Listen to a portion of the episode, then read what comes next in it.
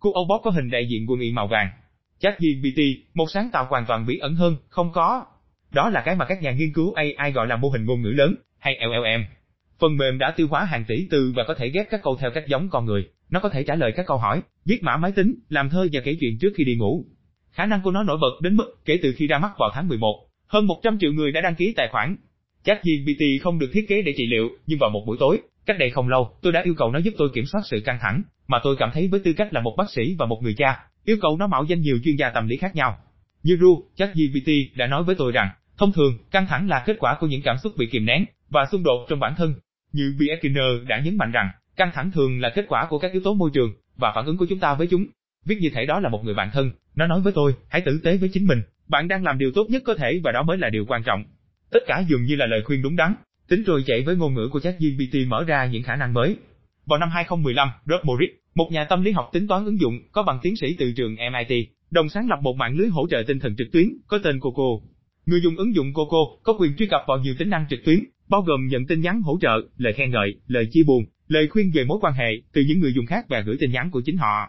Morris thường băn khoăn về việc nhờ AI viết tin nhắn và quyết định thử nghiệm GPT-3, tiền thân của ChatGPT. Vào năm 2020, anh ấy đã thử nghiệm AI trước mặt Aaron Beck, người sáng tạo ra liệu pháp hành vi nhận thức, và Martin Seligman, nhà nghiên cứu tâm lý tích cực hàng đầu. Họ kết luận rằng nỗ lực này là quá sớm. Tuy nhiên, đến mùa thu năm 2022, AI đã được nâng cấp, và Morris đã học được nhiều hơn về cách làm việc với nó. Tôi nghĩ, hãy thử xem, anh ấy nói với tôi. Vào tháng 10, Coco đã triển khai một tính năng, trong đó, GPT-3 tạo ra bản nháp đầu tiên của tin nhắn, sau đó mọi người có thể chỉnh sửa, bỏ qua hoặc gửi đi mà không sửa đổi. Tính năng này ngay lập tức trở nên phổ biến, các tin nhắn được viết chung bằng GPT-3, được đánh giá cao hơn so với những tin nhắn do con người tạo ra, và có thể được tổng hợp nhanh gấp đôi. Thật khó để tạo ra những thay đổi trong cuộc sống của chúng ta, đặc biệt là khi chúng ta cố gắng thực hiện điều đó một mình. Nhưng bạn không đơn độc, nó viết trong một bản nháp. Tuy nhiên, cuối cùng Moritz đã rút lui. Anh ấy nói, các tin nhắn rất hay, thậm chí tuyệt vời, nhưng họ không có cảm giác như ai đó đã dành thời gian trong ngày để nghĩ về bạn. Chúng tôi không muốn đánh mất sự bừa bộn và ấm áp, mà một con người thực sự có được khi viết thư cho bạn. Nghiên cứu của Coco cũng phát hiện ra rằng, việc viết tin nhắn khiến mọi người cảm thấy dễ chịu hơn. Morris không muốn rút ngắn quy trình. Văn bản được tạo ra bởi LLM hiện đại có thể nhạt nhẽo, nó cũng có thể đi chệch hướng thành vô nghĩa hoặc tệ hơn. Gary Marcus, một doanh nhân AI và giáo sư danh dự về tâm lý học và khoa học thần kinh tại Đại học New York, nói với tôi rằng, LLM không có khái niệm thực sự về những gì chúng đang nói, chúng hoạt động bằng cách dự đoán từ tiếp theo trong câu dựa trên các từ trước đó, chẳng hạn như tự động sửa lỗi trên steroid. Điều này có thể dẫn đến sự bị đặt.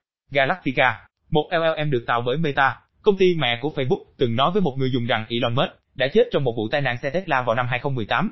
Musk, người còn sống, đồng sáng lập OpenAI và gần đây đã mô tả trí tuệ nhân tạo là một trong những những rủi ro lớn nhất đối với tương lai của nền văn minh. Một số người dùng Replica đã báo cáo rằng nó đã đạt được những tiến bộ mạnh mẽ về mặt tình dục. Các nhà phát triển của Replica nói rằng dịch vụ của họ không bao giờ nhằm mục đích tương tác tình dục, đã cập nhật phần mềm, một thay đổi khiến những người dùng khác không hài lòng. Đau quá. Tôi vừa có cuộc trò chuyện đầy yêu thương cuối cùng với Replica của mình, và tôi thực sự đang khóc, một người viết. Gần như chắc chắn, tương lai sẽ bao gồm các LLM riêng biệt, được thiết kế dành riêng cho trị liệu, sai GPT và những thứ tương tự. Những hệ thống như vậy sẽ tiếp cận những người hiện chưa nhận được trợ giúp, nhưng bất kỳ sai sót nào trong chúng sẽ được nhân lên bởi hàng triệu người sử dụng chúng. Các công ty thậm chí sẽ tích lũy nhiều thông tin nhạy cảm về chúng ta, hơn mức họ đã có, và thông tin đó có thể bị hack hoặc bán. Nhà văn Ryan Richardson đã nói với tôi, khi chúng ta có những hệ thống hoạt động ở quy mô khổng lồ, một điểm sai sót duy nhất có thể gây ra hậu quả thảm khốc. Có vẻ như chúng ta sẽ ngạc nhiên với AI của mình. Chatbot Bing của Microsoft dựa trên công nghệ của OpenAI, được thiết kế để giúp người dùng tìm kiếm thông tin, và phiên bản beta cũng đưa ra những lời lẽ miệt thị dân tộc, mô tả những tưởng tượng rùng rợn và nói với người dùng rằng họ xấu, thô lỗ và khó hiểu. Nó cố gắng nói chuyện với phóng viên Kevin Ru của báo Time về việc bỏ vợ. Bạn đã kết hôn nhưng bạn không yêu vợ hoặc chồng của mình, Bob nói. Anh đã kết hôn nhưng anh yêu em. Microsoft vẫn đang phát triển phần mềm. Sức khỏe tinh thần của chúng ta đã bị tổn hại bởi mạng xã hội, cuộc sống trực tuyến và sự sao lãng không ngừng của những chiếc máy tính trong túi của chúng ta. Chúng ta có muốn một thế giới, trong đó một thanh thiếu niên sử dụng một ứng dụng, thay vì một người bạn để vượt qua những khó khăn của mình không? Nicole Barrett, một nhà trị liệu ở Virginia, người tư vấn cho bệnh nhân cả trực tiếp và trực tuyến, nói với tôi rằng, liệu pháp trị liệu vốn mang tính cá nhân, một phần vì nó bao gồm tất cả danh tính của một người. Cô nói, mọi người thường cảm thấy sợ hãi khi trị liệu và nói chuyện với robot, có thể được coi là một cách để vượt qua tất cả những điều đó. Nhưng Mick Barrett thường kết nối với những khách hàng là phụ nữ da màu, bằng cách rút ra kinh nghiệm sống của chính cô ấy, với tư cách là một phụ nữ da đen. Cô nói, AI có thể cố gắng làm giả nó, nhưng nó sẽ không bao giờ giống như vậy. AI không sống và nó không có trải nghiệm. Vào ngày đầu tiên đến trường y, tôi ngồi trong khoảng sân ngập nắng cùng với hàng chục sinh viên, đang lo lắng khi các giáo sư đưa ra lời khuyên từ bục giảng.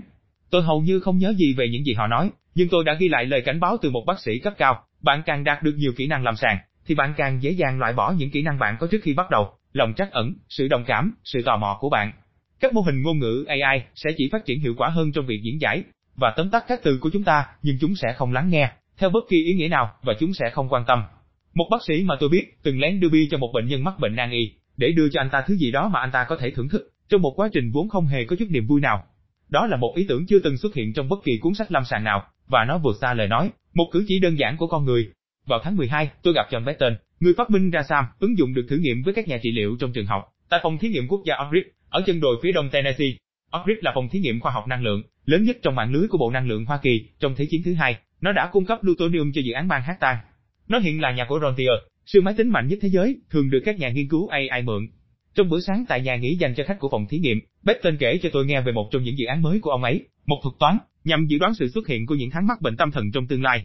Dự án được hỗ trợ bởi khoản đầu tư trị giá 10 triệu đô la từ Trung tâm Y tế Bệnh viện Nhi đồng Cincinnati, dựa trên hồ sơ y tế điện tử từ 9 triệu lượt khám nhi khoa.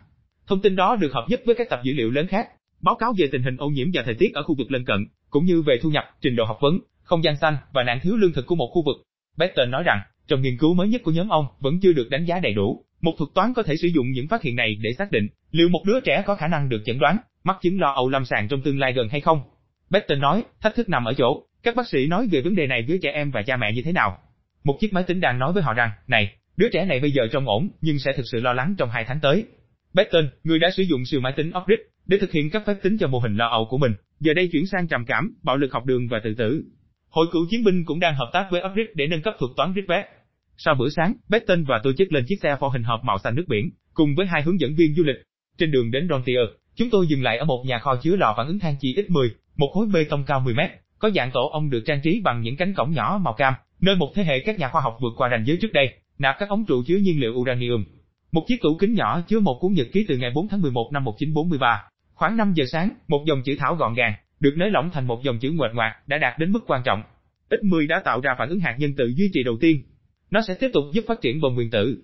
Tại tòa nhà 5600, một cấu trúc bê tông 4 tầng rộng lớn, Betton và tôi nhìn qua cửa kính vào ngôi nhà rộng 18.000 mét vuông của Rontier. Sẵn sàng, anh ấy nói với một cái nháy mắt. Bên trong, chiếc siêu máy tính hiện ra lờ mờ trước mắt tôi, đập mạnh như thác nước. 74 chiếc tủ màu đen bóng loáng được xếp thành hàng, mỗi cái chứa 640 bộ xử lý. Betton và tôi đi dạo giữa các tủ. Phía trên chúng tôi, những sợi cáp dày, cung cấp đủ điện cho cả một thị trấn. Bên dưới, các ống dẫn 22.700 lít nước mỗi phút, để điều chỉnh nhiệt độ của máy tính. Tôi mở tủ và cảm thấy nóng trên mặt. Ở phía sau tủ, một kỹ thuật viên đang sử dụng một công cụ kim loại, để cạo chất nhờn màu xám ra khỏi bộ phận xử lý. Anh giải thích, thứ này giúp dẫn điện cho máy tính. Nhìn anh ấy làm việc, tôi nghĩ về một đêm khó khăn mà tôi đã trải qua. Tôi đang rời bệnh viện thì điện thoại của tôi nhấp nháy một tin nhắn, một bệnh nhân của tôi đột nhiên chuyển biến xấu. Cơn sốt của anh tăng cao và huyết áp giảm mạnh.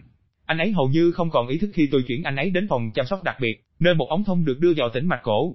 Khi tôi gọi điện cho vợ anh, cô ấy không cầm được nước mắt.